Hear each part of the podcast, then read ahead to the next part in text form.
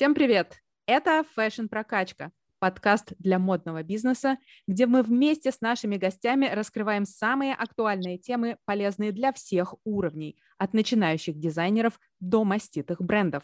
Его ведущие Ольга Штейнберг, специалист по коммуникациям и автор телеграм-канала Fashion Прокачка. И Евгений Горцев, эксперт по электронной коммерции. Получается, что цена – это единственный на данный момент э, фактор, по которому мы вообще можем хотя бы примерно определить, контрафакт это или нет. Конечно, бенефициарами всей этой ситуации являются, безусловно, российские бренды. Турция и Китай, они на самом деле составят такую прям ну, серьезную конкуренцию нашим э, брендам. Мы сейчас как в кинотеатре живем и смотрим это кино. Кто дослушал наш эпизод до конца, вот получили бонус. О, прикольно. И сегодня у нас на связи в нашей виртуальной подкастной прекрасный гость. Давно хотели, как всегда, всех наших гостей мы очень долго ждем, ищем, э, с нетерпением. Подтверждаю, подтверждаю. Да, с нетерпением, э, значит, э, согласуем все, все наши выпуски. Так что э, представляю вам с удовольствием Даню Ткачеву. Даня, привет. Привет. Привет, Даня. Э, Даня Ткачева, экс-управляющий региональными продажами компании Nike, эксперт по управлению продажами и стратегическому развитию. И сегодня мы решили на очень важную тему поговорить. Э, это не прикладная тема, да. это не не инструменты, которые мы обычно горячая. обсуждаем. Да, тема супер горячая э, и очень важная. Мы не могли обойти ее стороной. И мне кажется, Дания тот самый человек, который э, нам поможет, по крайней мере, постарается помочь, да, потому что никто здесь, Стараюсь. никто здесь, да, не не, не поможет. Ни у кого нет стекля... ни, ни у кого нет волшебного шара, но мы попробуем начало.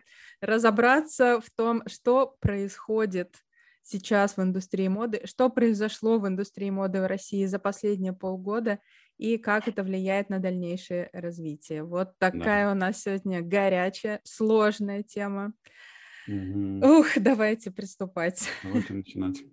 Поговорим про уходы глобальных брендов, конечно. Ну, да, я с большим сожалением, конечно, э, представляю Данию э, в качестве экс-руководителя управляющий региональными продажами Nike. Э, расскажи, пожалуйста, э, вкратце о твоей истории работы в Nike в России, чем ты занималась, э, и вот как, как вообще произошел уход компании. Начнем, наверное, с этого. В компании Nike Россия я работала последние 13 лет, пришла в 2009 году, как раз в сентябре. Занималась я там, начиная от продаж, от специалиста по продажам, самой стартовой позиции начинала, причем а, до этого я работала в Казани, а, работала управляющей продажами, и пришлось мне начинать с самого начала для того, чтобы показать все, на что я способна. И, собственно, прошла путь за 13 лет от специалиста по продажам до управляющей региональными продажами. И если вначале я занималась мон, развитием монобрендового бизнеса на Дальнем Востоке, Урале, Сибири, то затем постепенно в 2010 году я уже перешла к продажам на Wildberries, затем подсоединилась Ламода, а, и дальше э, я перешла а, на работу с ключевыми партнерами, это был Спортмастер, а, работа с 600 магазинами в России и в Евразии, и затем перешла на позицию управляющей региональными продажами как раз, и занималась всей дистрибуцией в Российской Федерации – подчищала ее периодически, находила тех, кто не должен продавать Nike. Так это называется, да, подчищать.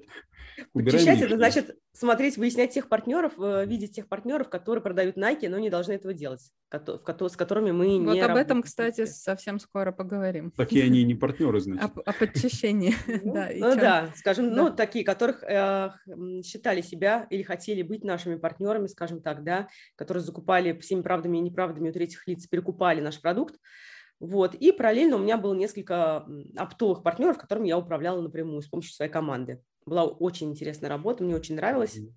Угу. Очень крутой опыт. То есть у тебя есть опыт огромный и в опте, и в рознице, в офлайн рознице, и в продаже на маркетплейсах. Кстати, вот хочу сказать, угу. что Дания, конечно, супер специалист также по продажам на маркетплейсах.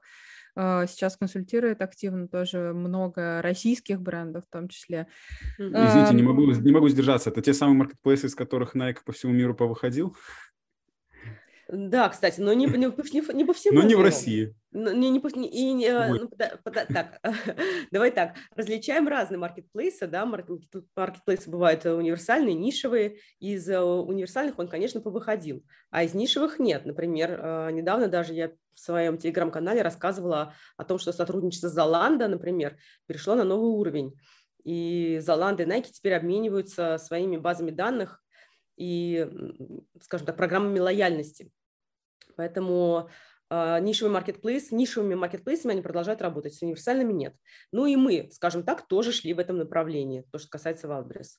Ну, я хочу напомнить, да, что о чем здесь идет речь, может быть, не все угу. поняли, да, о том, что в какой-то момент, я не помню, э, Даня меня, э, наверное, поправит, э, в каком году произошло, Nike приняли политику работы продаж напрямую, да, правильно? Да, да, ну вообще стратегия была принята уже, по-моему, последние 10 лет, как, а вот э, от, из Амазона они ушли, по-моему, году в 16-17, если я не ошибаюсь или в 18 где-то вот так, да, было принято решение, что Nike больше не сотрудничает с А также начали уходить из мультибрендовых магазинов, э, насколько да, я помню. Да, то есть были выбраны некоторые некоторые так называемые стратегические партнеры, которые готовы были э, развиваться, вкладывать в свое развитие. А, делиться данными, делиться данными, базой данных своих клиентов, и с теми компания работала. Но в целом, конечно, да, задача была на то, э, состояла в том, чтобы минимизировать угу. продажи через оптовых партнеров. Да, мы почему об этом так подробно говорим? Все-таки вот эта стратегия Nike, мы последние годы много о ней говорили, в принципе, да, обсуждали часто. А, она очень интересная, она довольно-таки вы, выделялась, да, из всех стратегий других компаний глобальных. А, поэтому, ну, мне кажется, там много очень таких э, здравых э, мыслей в этом направлении. А, жаль, конечно, что вот это не все не продолжилось э, на территории Российской Федерации. Давай теперь перейдем, может быть, в целом на вообще а, проблему ухода глобальных брендов. А, как ты уже сказала, да, чем давай обозначим, э, для чего, в общем-то, нужно официальное представительство бренда на территории определенной страны. Какие функции выполняет э, вот это представительство, которое все сейчас поуходили? Ну, во-первых, в принципе, представительство не нужно для того, не всегда нужно представительство для того, чтобы бренд продавался в России. Да? У нас так это было прекрасно в 90-е годы, в начало 2000-х. Как правило, когда открывается представительство в России, это означает, что э, бренд э, хочет расширить свое присутствие, раз. Во-вторых, увеличить э, уровень, усилить уровень сервиса, усилить представленность свою на территории российского рынка и контролировать весь этап потребительского опыта, скажем так, от начала, от момента его первого знакомства с брендом и до момента совершения покупки и последующего возврата. Это означает и уровень презентации в магазине, и уровень коммуникации по электронной почте, например, и э, уровень э, доставки. То есть полностью вот весь этап от начала и до конца. Для того, чтобы на самом деле контролировать все эти этапы, бренду важно быть в территории. Да, допустим, если, по примеру, мы возьмем Nike, продажи через nike.com, они осуществлялись через европейскую штаб-квартиру через магазин европейский. Однако вся коммуникация, она, конечно, контролировалась на территории Российской Федерации. Федерации. Все магазины, уровень презентации, а, визуальный мерчендайзинг, сотрудничество с партнерами, владельцами магазинов, да, или в случае, если собственная розница, то работа с командой она полностью идет на территории России, на территории той страны, в которой она открывается. То есть правильно я понимаю, что сейчас вот все, что ты перечислила, мы потеряли, как э, бизнес и как потребитель. Да. Причем а, мы не потеряем, например, допустим, если мы говорим о Levi's да, или каких-то других брендах, которые поставляются через дистрибуторов, мы не потеряем товар как таковой, товар будет, угу. а вот уровень презентации в магазинах уровень сервиса, он уже будет контролироваться дистрибутором. И у дистрибутора нет мотивации, скажем так, поддерживать его на высоком уровне, за исключением только своих собственных скажем так, стандартов качества, да, потому что никто, никакой э, ритейлер из штаб-квартиры не будет проверять, каким образом осуществляется презентация в магазине, а, какие эмоции оставляет бренд, какие акции он предлагает, по каким ценам продает товар. Конечно, угу. нет.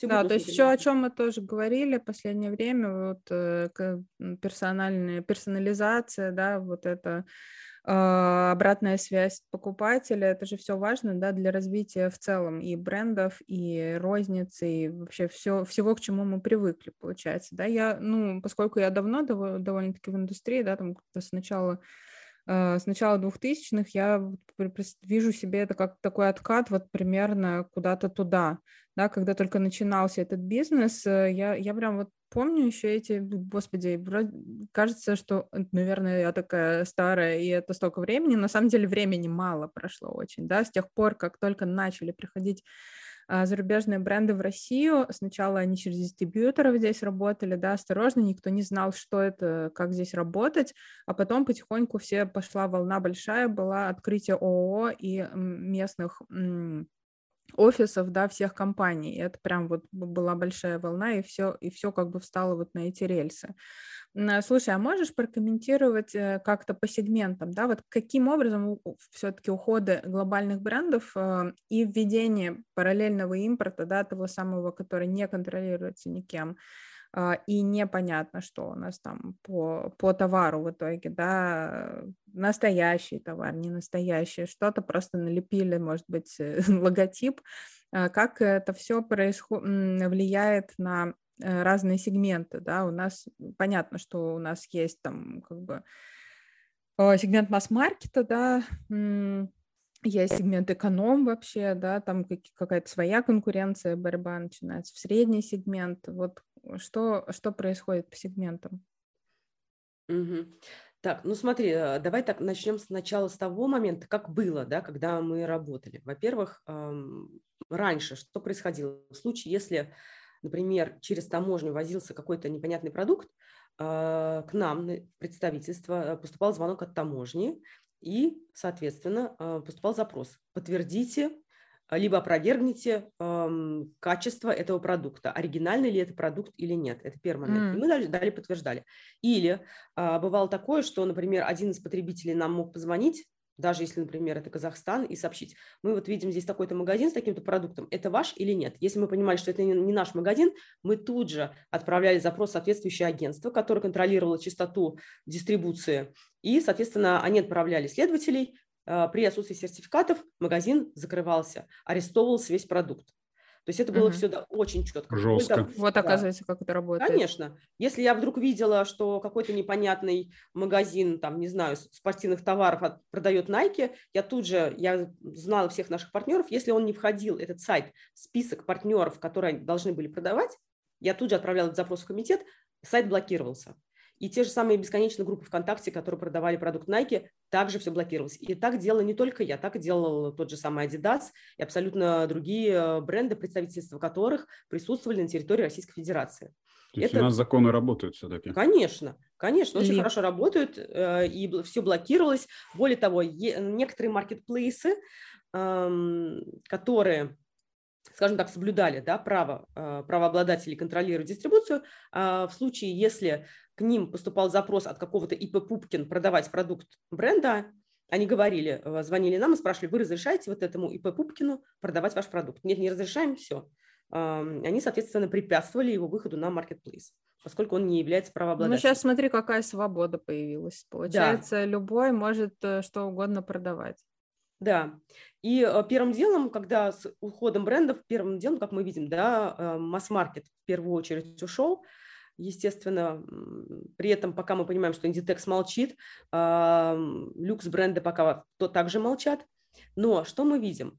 А мы видим то, что в начале, вот, допустим, я по динамике вижу, нам звонили партнеры и вначале спрашивали сертификаты и говорили, что, тем не менее, таможня все равно просит подтверждение от правообладателя. Ну, естественно, мы как компания не можем ни подтвердить, ни опровергнуть, потому что мы не понимаем, какой товар ввозится. Это точно не продукт Nike, который мы возили, а, соответственно, подтвердить или опровергнуть мы не можем. Это когда Если... вы уже начали закрываться? Да, Да. Угу. И, соответственно, я понимаю, что после этого э, такие запросы перестали приходить. Ну, я так понимаю, что а потом уже некому. Конечно. И таможня, во-первых, ослабила контроль, потому что таких запросов, я так понимаю, были тысячи, да, или там, не знаю, сотни. И, соответственно, а, таких запросов больше нет. Однако я вижу, что товар продается на некоторых маркетплейсах и на, по цене гораздо ниже рыночной цены. И что означает ниже рыночной цены? А, потому что я предполагаю и вижу источники, откуда товар может поступать. А, он может либо перекупаться на территории европейских стран, либо э, в Китае, но в любом случае этот товар, если бы он был оригинальный, он не может продаваться по цене ниже, которая продавалась здесь поскольку я знаю примерно систему расходов и так далее, да, стоимость транспортировки, ниже он продаваться ну никак не может, потому что mm-hmm. иначе партнер не будет ничего зарабатывать. Но когда я вижу, что продукт продается по цене в 3-4 раза дешевле, чем он мог бы стоить в оригинальном виде, я понимаю, что продукт этот был куплен точно не у официальных дистрибуторов, не у партнеров официальных компаний, а куплены где-то. Скорее всего, я подозреваю, на заводах, на которых производится подобный же продукт, или вообще на абсолютно других заводах. Получается, что цена – это единственный на данный момент э, фактор, по которому мы вообще можем хотя бы примерно определить, контрафакт это или нет. Ну да, такой вариант идентификации, да, потому что по-другому сложно определить. Возможно, есть, как мы еще называем, да, есть такие заводы третьей смены между собой, мы их неофициально называем, это заводы, которые производят продукт эм, лицензионный, скажем так, но они его производят чуть больше. И, возможно, этот продукт э, по качеству очень, э, скажем так, очень высокого уровня производства, но подтвердить или опровергнуть его качество мы не можем, потому что это не официальная поставка от бренда-производителя. Ну, смотри, вот э, с масс-маркетом и таким, ну, так скажем, ну, с масс-маркетом, да, более-менее все понятно, то есть здесь э, как бы есть запрос большой, да, поскольку сегмент большой, людей много, э, люди, людям, в принципе, ну, более-менее цена – это решающий фактор для них, им более-менее все равно, там, вот пусть у меня будет логотип, э, неважно, что это и откуда, они покупают в масс-маркете, да, но здесь мы можем примерно хотя бы понять по цене. Дальше у нас есть, например, ну, как бы средний сегмент, да, насколько имеет смысл э, тоже там, да, грубо говоря, для вот таких э, параллельно импортчиков э, и вообще людей, которыми, которые во все это ввязались, э, насколько выгодно в среднем и в премиум а, классе возить такие товары? А, слушай, ну в премиум а, я думаю, что очень выгодно возить, потому что, ну опять же, на каких условиях, да, мы же не знаем, по какой цене покупается продукт и какую маржу себе оставляет человек, который продукт вез. То есть, в принципе, Но... он может стоить столько же, сколько вот этот товар масс-маркет брендов, да, продаваться просто с большей наценкой за счет конечно. того, что другой логотип там стоит. Да, конечно. А, это первый момент. Второй момент, ну, опять же, продукт продается как раз тот, который известен, который хочется покупать и который свидетельствует о некой такой статусной принадлежности, да, почему у нас, особенно в России, любят а, продукт а, с лейблами, с брендами и так далее. Это все-таки тоже символизирует какой-то принадлежность к какому-то группе людей или символизирует более высокий статус или уровень материального положения. Поэтому людям, конечно, хочется. Э, есть, я бы сказала, две категории людей, которые, первая, охотятся за крутыми лончами, потому что они крутые коллабы и так далее, а вторая хочет просто быть, э, выглядеть, скажем так, более богатой, чем она есть на самом деле. И в да. обоих случаях угу. им интересно такой, пользоваться таким параллельным импортом. Так, вот с параллельным импортом разобрались более-менее, а происходит ли за счет, э, за счет ухода глобальных брендов рост российских брендов, вот в соответствующих сегментах, да, вот в масс-маркете ушли, э, в, там, в нижнем, там тоже, ну, допустим, mm-hmm. да, что-то дешевое покупали там в том же H&M, есть там какие-то смешные цены, сейчас рынки, да, опять э, активизировались, денег мало у людей, приходят ли на смену, вот это, это самый главный был вопрос, конечно же, когда все начали говорить, э, пресса задает вопросы, а кто же придет на смену, вот все эти э, свободные площади в торговых центрах и вообще. Вот как, mm-hmm. какой твой взгляд на это? Ну, во-первых, конечно, бенефициарами всей этой ситуации являются, безусловно, российские бренды. Это безусловно, потому что они сейчас развиваются по двум направлениям. Первое направление – это увеличение количества магазинов, которые они открывают, а второе направление – это увеличение площади действующих магазинов. Я даже не поленилась, посмотрела статистику и увидела, что и Зарина, например, увеличивает свои средние площади с 300-350 угу километр, э, квадратных метров до 600-800. И Бифри, и Лайм, э, они все увеличивают в 2-3 раза площади своих магазинов. Да, если мы сейчас посмотрим магазины, я вижу, конечно, что площади увеличить увеличили, а оборудование торговое и наполнить э, товарным запасом забыли. Ну, понятно, что у них нет возможности это делать, да, то есть, скорее всего, они попытались... Снимать это задел на будущее? Да, естественно, чтобы потом не забрали, да, никто, надо брать, Ну да, так быстро же не, ты не можешь произвести там следующий сезон, да? Ну да, это за год да. планируется. Да, естественно, там видно, видны пустоты, видны пустоты с точки зрения торгового оборудования, с точки зрения однообразия моделей. Видно, что есть много артикулов, которые дублируются и триплируются там и в 5 и в 6 раз. Спасибо, а, что ты это сказала. Реально, я думала, что мне так кажется. Я вот, э, ну да, заходила, не буду называть там сейчас как бы конкретные бренды, да, но реально такое ощущение, что вы зачем такой большой площади? Что вы вообще шьете, люди? Да, то есть э, я все-таки рассчитываю, что здравый смысл возобладает, потому что если даже вывесили 40 артикулов, 40 а, моделей, вернее, 40 э, штук одного артикула, это не означает, что он в таком же объеме продастся, да?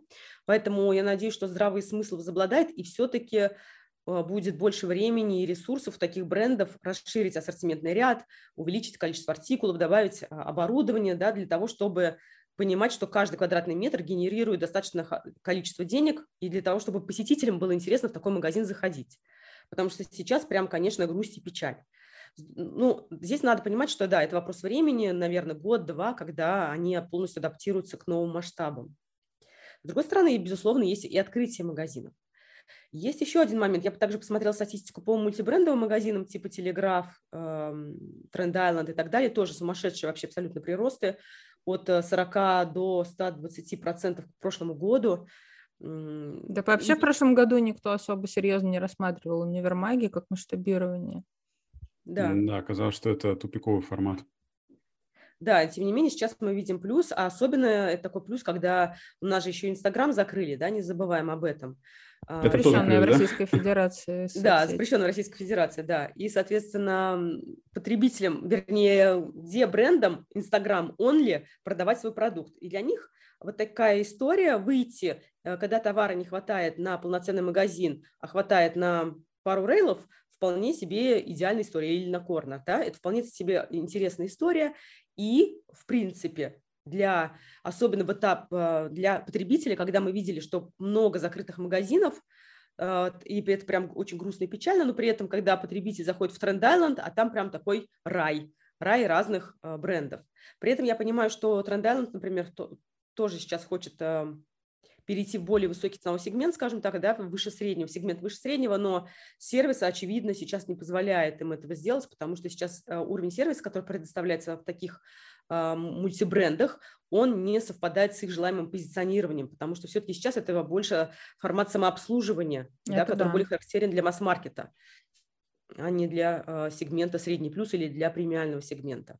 Ну, на мой взгляд, там немножко пока перезагружены все эти универмаги, пока нет каких-то, нет понимания у вот этих самых, в том числе инстаграм-онли брендов, которые вышли, каким образом отстраиваться, как себя презентовать. А, кстати, об этом а, немножко поговорили мы в нашем предыдущем выпуске подкаста с Галиной Кравченко. Послушайте, если кто не слушал. А, Минутка рекламы. Ну, естественно, отсылочка просто. Да, да и э, мне кажется, здесь еще много-много работы именно у универмагов, в том числе и я знаю, что они работают, конечно, с брендами, которые у них представлены, у них есть там определенные требования к ним, Э, к презентации и прочее, но тем не менее, вот пока даже а, в хедлайнере, так скажем, в Тренд тоже есть, как бы, конечно, свои такие э, э, точки, точки роста, так скажем. Да, ну я бы сказала, что было бы, не было бы счастья, да несчастье помогло для них, а, для вот таких а, мультибрендов, для них был очень сильным конкурентом это маркетплейсы. А сейчас, эм, благодаря тому, что здесь бренды из Инстаграм переходят а, в мультибренды, я думаю, что это создает такое некое оживление и в том числе приводит трафик в эти магазины. Мне так кажется. Ну, непонятно. На самом деле, э, вот уровень э, то есть смотри, в, в универмагах там какой у нас получается ценовой сегмент? Вообще не масс-маркет однозначно, да, mm-hmm. это чуть выше. То есть масс-маркет мы обсудили, это те, кто открываются отдельно, это Lime, там э, все МФГ групп, mm-hmm. все бренды, они расширяются, они уже в принципе были представлены, да, Gloria Jeans там и прочее, они были представлены своими отдельными магазинами, расширяются, там решают свои внутренние э, запросы. А, здесь сегмент, ну, точно средний, да, средний сегмент очень, ну, значительно сжался, да, и, в принципе, ну, как бы дороговато, да, там, как бы с учетом, mm-hmm. с учетом а, падающих, э, падающего располагаемого дохода э, граждан, кто там покупает, это ограниченная достаточно такая аудитория, мне кажется. Согласна, да, но есть ведь еще у нас э, небольшие пока сегменты, да, ну, Ламода, например, которые примерно в таком же сегменте в том числе и продает, да, или тот же самый Яндекс э, Маркет, у которого тоже эм, сегмент, по-моему, также он и называется Универмаг. Универмаг, да. Да, да который... об этом, кстати, наш еще один предыдущий. Еще один подкаст, да. Вот, поэтому эм, я думаю, что я, ну, у меня, я работаю, вернее, близко живу, да, с Тренд-Айлендом, и бывали случаи, когда там продавался откровенный продукт, который есть в том числе на маркетплейсах раз, а во-вторых, которые привозили из Китая и которые э, выдавали за российский, скажем так. Возможно, недостаток контроля сказался, да, или еще что-то. Такие истории были. То есть там тоже ранжируется ассортимент, я бы сказала, от ну, выше среднего, да, средний плюс до, наверное, и, и низкий тоже бывает. Поэтому с одной стороны, да, сейчас там очень много российских дизайнеров, которые вытягивают его на более высокий сегмент. А с другой стороны, э, помню, что было дело, когда только-только в феврале э, закрылась вот эта вся история, да, когда был, просто вообще не было практически трафика, там тоже не было трафика. И мне кажется, сейчас вот выход вот этих брендов, которые из Инстаграм, которые начинают в том числе драйвить трафик со своих Инстаграм-аккаунтов вот в эти магазины, он прям идет на пользу. Угу. Мне кажется, трендайлендом. И тут еще тоже есть важный момент. Пока мы тут все а, сидели, грустили и из-за всего переживали, а, киргизские ритейлеры, да, которые, не ритейлеры даже, я бы сказала, российские предприниматели, а, очень много плотно работали с киргизскими производителями, и которые стали привозить сюда продукт. А напомню, что у нас в Киргизии входит Евразийский союз, а, соответственно, товар, который ввозится в Россию, он не облагается никакими пошлинами. Угу. И вот там продукт, там продукт, прям он такой, скажем, за 1200 можно купить себе пиджачок. За 800 Курточку рублей можно купить, пуховичок. Да, ну, чего только нет. И если вы посмотрите, они прям занимают первые страницы, первые ряды на маркетплейсе Wildberries, например. Ну, Сумасшедшие просто абсолютно продажи. Ты знаешь, э, тоже э, прям удивительное совпадение. Тут на одну блогершу-миллионницу подписана. Она, ну, как бы, ну, такая self-made блогерша, у нее там четверо детей, все такое нормально. А, она одно время начала производить там свои вот эти костюмы из футера, естественно, там как-то монетизироваться пыталась. Это, ну, было достаточно геморройно и долго. А тут она, видимо, прошла какие-то обучения, значит, в ну, в общем, где-то, да, сделай там, заработай миллион э, за один, за первый месяц там, продаж на Wildberries. В общем, она этим занялась. И давеча вот не, не, не, вчера буквально я увидела у нее в сторис, как она приехала в Кыргызстан, да? Кыргызстан, ты же говоришь? Да. Угу. И она выкладывает сторис, как она, значит, ходит, ну, это, видимо, какой-то оптовый рынок, да, где вот это все продается, а да, адских да. неоновых цветов пуховики, там вот она вся такая яркая, там у нее все там розовое, что-нибудь еще, она ездит там в каком-то желтом Мерседесе, такая вся, значит, ну, и аудитория у нее тоже соответствующая. И как она, ну, она пишет, естественно, как блогер, да, она отчитывается там о всех, о всем своем там ведении бизнеса, просто невероятно, невероятная доходность вот этого всего. При этом э, товар, который я вижу, да, который она выбирает, ну, ну вот действительно, курточка, там пуховик, э, 1200, что-то еще, она выкладывает прямо цену, вот там платьишко, там, и вот это вот 300 рублей, это 200, и просто глазам не верится, и ты понимаешь, из чего, как, где это было сделано, и что это, ну, прям вообще да, и если, я думаю, что если правительство и будет дальше таким образом ничего не делать, то нашим российским производителям придется очень тяжело, потому что они производят здесь, да, у, сейчас работают э, девушки из Киргизии очень часто, да, в качестве швей, но тем не менее сырье российские производители платят э, здесь, да, оплачивают аренду здесь, и им очень тяжело конкурировать со всем тем, что хлынуло просто на Wildberries. И не только на Wildberries, на все остальные площадки.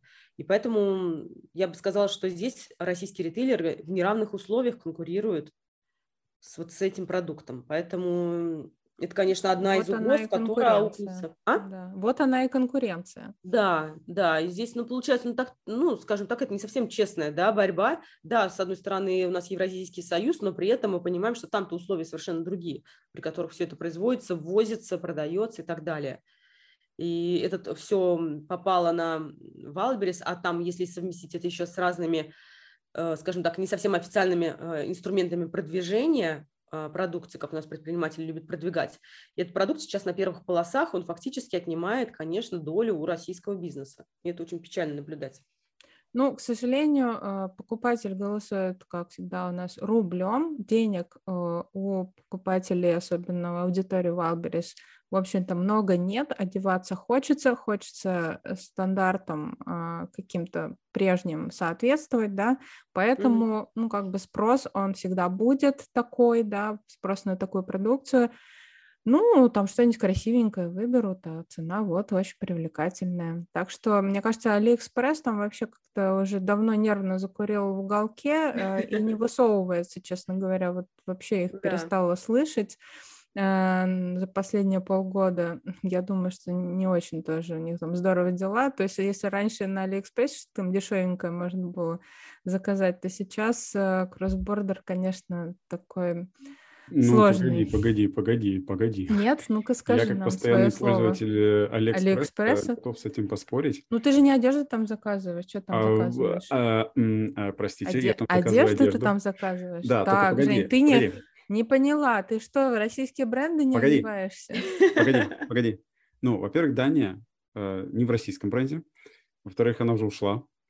И А там, при чем здесь была. это? Поэтому можно при ней говорить. Вот. А а про другие ро- российские бренды, почему? Я же тебе показывал. Я вот, допустим, краснодарскую футболочку Красар заказал вообще, и я кайфую от ее качества. Вот. э, Но дело Мне кажется, ты уже рекламировал в одном из наших Да, подкастов. потому нельзя говорить, что не поддерживаю российские бренды, это некорректно. Просто про Алиэкспресс я хочу объяснить. Э, Две вещи, две вещи надо знать, а, и, в принципе, на этом все. Первая вещь, которую надо знать. В Алиэкспрессе э, это, ну, это огромный рынок, ры- огромный, огромный рынок, да, на котором есть все от не пойми вообще чего до реально суперкачественных товаров. И э, надо, ну, разбираясь, если ты разберешься в китайских брендах, а у них куча своих брендов, то ты сможешь покупать там качественные вещи недорого. Например, есть, ну, я думаю, что Дания должна знать, э, есть такая компания Ning. Они Да. являются ведущим производителем э, такой спортивной экипировки, обуви, одежды и так далее в Китае. Более того, они даже экипируют э, сборную Китая. Ну, то есть там Мгм. качество на уровне. И при этом цена у них, ну, ну, я тебе скажу, ну, в разы ниже, чем э, в российской рознице э, на, на, на аналогичные товары. Это первое. То есть, допустим, кроссовки вот сейчас демисезонные я купил э, у Li-Ning а. И стоили они, я даже не буду в эфире произно- произносить, сколько они стоили. Вот, это первое. А второе, а, что сейчас изменилось. Э, Алиэкспресс, он очень сильно работал над логистикой в России, ну, вообще по всему миру. Даже завели свою логистическую компанию Сяйняо, через которую доставляют а, а, товары. Так вот, а, строили склады распределительные. Так вот, из-за ситуации, сложившейся с э, логистикой у России со всем остальным миром, конечно, ситуация поменялась. И вот раньше, буквально вот в начале года, можно было получить товар из Китая вот буквально за одну-две недели. И это уже становилось нормой с Алиэкспресса. Но вот две недели это был средний срок доставки, сейчас уже больше месяца. Но если ты заранее заказываешь, ну, грубо говоря, тебе нужна обувь на следующий сезон, и ты заранее об этом подумал, то это вполне себе нормальный вариант. Вот так. Ну, смотри, Ленин и Анта, я бы сказала, что это уже довольно-таки хороший э, уровень брендов сейчас, да, приятно. Э, я бы сказала так, беседовала с байерами, и они все были о, прям приятно шокированы после проведения предзаказа у Ленин. Да, да. А, но они даже Ленин не может конкурировать с киргизами. В Киргизии все дешево и сердито, но очень дешево. Ну, Поэтому, нет, к ну, сожалению, ну, то есть, да, уже... Я согласен, но это уже о каком сегменте мы говорим. Допустим, если мы говорим про средний сегмент, э, то есть ты можешь купить, грубо говоря, то же самое, только в несколько раз дешевле. Понятно, если тебе нужно, э, ну, либо супер премиум какой-то, супер люкс, это другой вопрос. И другой вопрос, если тебе нужен, ну, как можно дешевле. Э, да, тогда, возможно, киргизы. Но если тебе просто нужна хорошая вещь, э, за которую ты готов заплатить сколько-то, но, допустим, ты хотел бы купить, грубо говоря, не за 15 тысяч, а за 5, то это вполне себе хороший вариант. Э, мы же, все же зависит от сегмента, правильно, в котором, о котором мы говорим.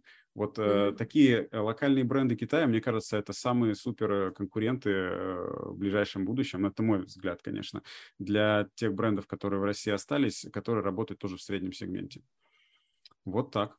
Да, Li-Ning, я бы сказала, он даже выйдет за пределы Алиэкспресса на самом деле, и он будет сейчас на да. других платформах представлен в том числе. Вот уже а весной. учитывая курс, я не знаю, как долго он, конечно, таким будет, но учитывая курс сейчас, это просто супер круто получается. Угу.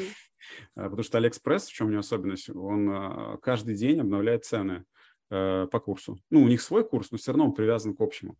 Поэтому как только курс падает, э, официальные э, цены на Алике тоже падают. Угу. Вот. А, вот э, раз уж мы тут начали говорить об этом, а, и я немножко даже уже задел этот вопрос, вот, Даня, как ты думаешь, с кем будут конкурировать российские бренды а, в ближайшем будущем, в ближайшем сезоне? Вот в ближайшем сезоне, да, сейчас мы как-то да. вот в какой-то каше пока и вспомнили китайцев, и киргизов, и все, вот чуть-чуть, если мы попробуем абстрагироваться и посмотреть, ну, допустим, не знаю, там, на предстоящий зимний сезон, у тебя, наверное, есть уже какие-то инсайды? Слушай, на зимний сезон они пока э, зимний сезон будет такая же каша, потому что вся зимняя коллекция уже поставлена в основном-то. Mm-hmm. Да? Тот, кто хотел поставить, он уже все это поставил. Э, не думаю, что в поставке в октябре или в ноябре как-то изменит ситуацию. А вот на сезон весна-лето там mm-hmm. уже появятся в коллекциях у многих как раз китайские бренды. Потому что я знаю, что вот как раз уже в июне а, многие а, ездили в Китай для предзаказов а, продуктов Китая. Китайские бренды будут действительно, скажем так, будут занимать большую долю у нас на российском рынке, и турецкие. Турецкий тот же самый Флор, да, который э, выкупил Рибек, который будет э, содержать портфель разных турецких брендов. Мы видим еще Джамилька приобрел в портфеле несколько турецких брендов. Вот они, Турция и Китай, они на самом деле составят такую прям ну, серьезную конкуренцию нашим э, брендам. Я думаю, а В каком сегменте? В среднем. Да, хороший вопрос. В среднем. в среднем, да, в среднем сегменте. Эм, в высоком ценовом сегменте, к сожалению, никто не, за, не заменит, да, потому что у нас, мы помним, что у нас санкции, и в основном высокий ценовой сегмент переходят наши российские бренды, которые решили, что теперь они будут играть в, в более премиальном сегменте. Вот. А в среднем это будет как раз Турция и Китай. А, в низком это Киргизия. Вот, вот такой расклад, ребят. Угу. Интересно очень. Ну, давайте тогда... Я бы еще эту тему поразвивал, на самом деле, но у нас не так, к сожалению, много времени. Мне самому просто, честно, искренне, лично интересно, что будет происходить. Э, ну, сложно, да, предсказать. Посмотрим. Я все-таки надеюсь, что наш тоже как бы поднажмут и смогут э, Жень, ну, показать. Ну, тут же проблема как бы не в том, что они не хотят. Здесь не, проблема в том, что у них э, нет, нет таких возможностей конкурировать по цене. Это вопрос, на мой взгляд, уж простите, я, конечно, тут не супер эксперт, но это вопрос инвестиций. Что я имею в виду?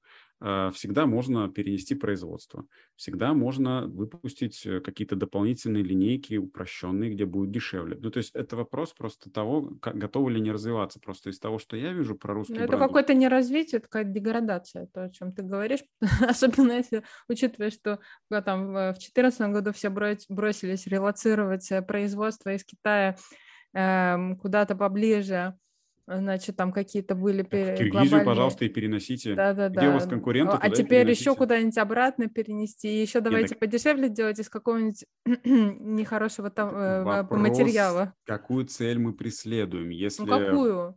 Продать если... как можно больше тряпочек. А, какую?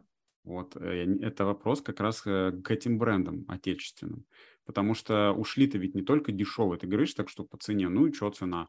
Есть вообще-то куча, я надеюсь, что и дальше они будут в России, эти люди, э, куча потребителей, которые готовы платить за нормальный товар. Ну, вот, Очень и, много таких да, потребителей вот здесь, уехало. Да, э, есть ну, такие вот, потребители, да. которые готовы платить, но тем не менее здесь должно пройти еще несколько лет, прежде чем а, эти бренды перестанут ассоциироваться да, да. с а, масс-маркетом. Да, ну, или потому, пожалуйста, что... для этого есть Ольга Штейнберг, замечательный пиарщик, который может помочь в головы людей заложить эту мысль. Ребят, обращайтесь. Ну, мы, кстати, когда говорили про люкс, помнишь, э, когда у нас был эпизод с Мишей Калангиным из э, Меркури, а, как раз э, затрагивали этот вопрос уже, есть ли возможность заменить люксовый, в люксовом сегменте ушедшие бренды, ну, невозможно, которые закупить, да, там, потому что лимит 300 евро, в закупке, а возможно ли заменить российскими какими-то брендами. И, к сожалению, вот вопрос очень э, э, часто упирается в то, что а, те российские бренды, которые претендуют даже, да, которые, может быть, там в качестве как-то в, вообще в подаче и так далее, претендуют на этот сегмент, а, они не вкладываются в маркетинг, они не создают историю ну, как бы публичную историю своего бренда. Мы сейчас очень много видим, это происходит в среднем сегменте, да, мы уже видим, практически знаем вот всех владельцев, основателей, дизайнеров средних марок, ну, таких более-менее известных, да, они активно везде продвигаются, у них есть пиар-агентства, которые ими занимаются, а вот в люксовом сегменте что-то так и не появилось никого вот за это время. Угу. Даня, может быть, ты видишь кого-то, может быть, Слушай, у меня ну какое-то вижу... ограниченное поле. Я, если посмотреть, знаешь, например, на ЦУМ, да, ЦУМ для нас такой идентификатор, что они сейчас продают. Но я вижу, там появились российские бренды, э, которые там э, продаются. Ну, там, не знаю, Леся Небо, там, Виктория ну, Андреянова. Уже. да, Нанушка. Да. Ну, вот, и вот эти все истории, да, я вижу а, изделия по 27 тысяч рублей, да, но пока для, ну, то, что я вижу, это пока ну, низковато для ЦУМа, пока они не соответствуют э, тому, что там должно быть, да, или что мы, что мы называем э, люкс-сегментом. Здесь, конечно, брендом еще работать и работать. Здесь нужно и в историю бренда вкладываться, в репозиционирование, и в улучшение качества продукта и в улучшении, в улучшении даже продвижения продукта, потому как он ассоциируется и как продвигается, и в сервис, я бы сказала. Поэтому здесь еще расти и расти, и здесь двумя годами, я думаю, не обойтись. Это такая долгосрочная история, которая должна быть выстроена, но она точно может займет, наверное, не менее трех-пяти лет. Я думаю, до того, пока в глазах аудитории и по сервису, и по качеству этот бренд не начнет ассоциироваться с э, люкс-брендом. Да, согласна. То есть получается, что в люксовом сегменте у нас э, как бы э, наибольшие потери в плане продукта произошли, да, потому да. что, в принципе, аудитория все-таки разбирается в качестве, они не будут покупать фейковый товар, да, какой-то там непонятный, угу. непонятно откуда, Садовода, да? Э, да, это не нужно этой аудитории, но и как бы заменить нечем, да, тут уже какие-то, наверное, единичные идут сервисы там шопинга, да, да. привоза каких-то mm там частных привозов вещей из-за границы, э, какие-то истории, может быть, с ресейлом тоже, но ну, тоже там не все готовы, да, на ресейле покупать. Э, люкс все-таки что-то нового хочется этой аудитории. Тут такая ситуация. Да. Да, на часть рынка уйдет действительно на ресейл, но только определенная часть. А остальная, конечно, сейчас э, либо рассматривают шопинг в Турции, но тоже, который сейчас становится все более строгим. Шопинг Турции Дубае, либо вот действительно в таких группах, где можно под заказ у байеров заказать тот продукт, который они хотят. Пока так. Окей. Я все-таки считаю, что тема а, как бы будущего русских брендов не раскрыта, но, наверное, ее нужно раскрывать не здесь, не сейчас. Вот у нас на следующей неделе планируется замечательное событие, в которое я и Оля планируем, э, и я, и Оля, и Даня планируем участвовать. Это Ecom Retail Week. Будет э, уже такая большая сессия с большим количеством участников, и там мы точно будем говорить о том, какое будущее нас ждет, ну, по прогнозам, конечно же, которые сейчас делать дело неблагодарное, но все-таки делать надо. Вот, и там, я думаю, мы будем еще раз эту тему задевать, потому что мне есть что сказать, но не буду занимать эфир. Пойдем дальше. У меня последний вопрос, да, не есть а, по поводу маркетплейсов. А, Даня, вот Ольга представила тебя как специалиста по ним, и мне вот хочется понять, а, вот увеличение количества селлеров, чем оно чревато? Что вообще в продажах на маркетплейсах изменилось? Как сами маркетплейсы поменялись? Что нас ждет в этом направлении? К чему готовиться? А, в первую очередь, конечно, большое количество маркетплейсов, большое количество селлеров увеличилось на, прибавилось на Wildberries, естественно. А, и к чему это ведет? К ужесточению конкуренции. Я раз. заметил, я заметил, знаешь, народная примета. Если что-то происходит плохое, на Wildberries прибавляются селлеры. Уже несколько лет подряд. Отлично. Да, ты еще знаешь, а, я помню, что вот как раз, когда я начала заниматься частным консалтингом, я помню, что в 2020 году ко мне приходили стюардессы, актрисы, которые на гастроли ездили, и все они занимались собственным брендом, понимали, что они не могут никуда выезжать, и туда выходили, да. Сейчас немножко другая история. Но суть в том, что конкуренция ужесточается каждый раз. То есть для того, чтобы эм, продвигать свой продукт, просто выйти уже недостаточно. Во-первых, нужны инвестиции на продвижение, это, как правило, внутренняя реклама или внешняя реклама, и параллельно мы понимаем, что Wildberries тоже до бесконечности развиваться не может. А, расширяться, скажем так, в ширину, и всячески Wildberries старается, скажем так, отфильтровать тех, кто не может прокачивать большие объемы. Да? Для этого они вводят разные акции, например, бонусы за увеличение продаж от недели к неделе. А, для этого вводится какая-то платная приемка или платное хранение, цели по росту, акции постоянные. И в целом все это ведет к тому, что Wildberries рано или поздно станет таким же, как Amazon. А Amazon для того, чтобы войти, да, там и, прокачать, и прокачать продажи, нужен огромный бюджет на продвижение. Здесь, э, я думаю, что на Wildberries мы рано или поздно придем к тому же, потому что уже сейчас ну, вышел ты на Wildberries, и что дальше? Просто так само не будет ничего продаваться, пока ты э, не займешься SEO-оптимизацией карточек, пока ты не продумаешь, откуда будет тебе трафик идти на карточки, если у тебя ты в самом низу рейтинга, пока ты не, не озаботишься рекламой. И, собственно, это ведет в целом к тому, что конкуренция растет. А на других маркетплейсах ситуация немного другая, потому что ну, если, например, на Ламоде есть такой фильтр в количестве 50 артикулов, да, ты не можешь просто зайти туда, то это сильно ограничивает, ограничивает поток людей, которые туда идут. А, то на Валберис и на Озон, конечно, количество растет, аудитория. Вот. Поэтому я думаю, что конкуренция будет только усиливаться. Ну и мы видим, да, то, что сейчас происходит, как я говорила, первые места там занимают э, самый дешевый продукт. Скажем. А что по другим маркетплейсам? Ну, смотри, у нас есть, э, я бы сказала, когда мы говорим об одежде, да, в первую очередь мы думаем о тех маркетплейсах, в которых э, доля одежды больше. Это Валберис, который, по-моему, около 42% одежды занимает, Ламода, у которой практически 90 с чем-то.